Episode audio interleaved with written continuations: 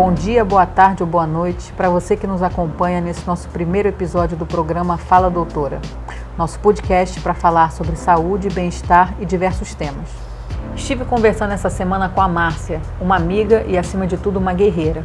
A Márcia tem um filhinho com um transtorno de espectro autista. O transtorno de espectro autista é alteração do neurodesenvolvimento. A gente consegue reconhecer o autismo por alguns sintomas bem específicos, por dificuldades na comunicação verbal e não verbal e comportamento restrito e repetitivo. No Brasil existe uma estimativa de 2 milhões de pessoas com autismo. O que é mais difícil no autismo é que não há uma causa, a gente considera que existem 50% de causas genéticas e 50% de causas ambientais. O transtorno de espectro autista não tem cura.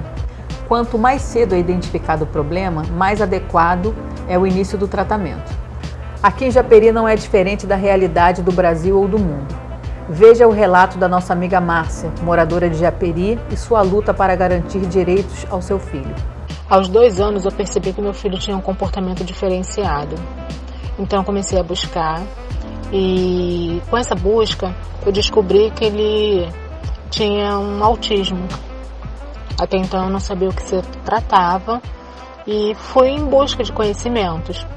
Como eu sou residente do município de Japeri, eu procurei né, o posto de saúde, médico, alguma secretaria voltada para crianças especiais e eu não obtive resposta. Resposta essa que eu fui encontrar no município de Nova Iguaçu. Psiquiatra. Todas essas crianças, a maioria delas precisam passar por um psiquiatra. No município não tem psiquiatra.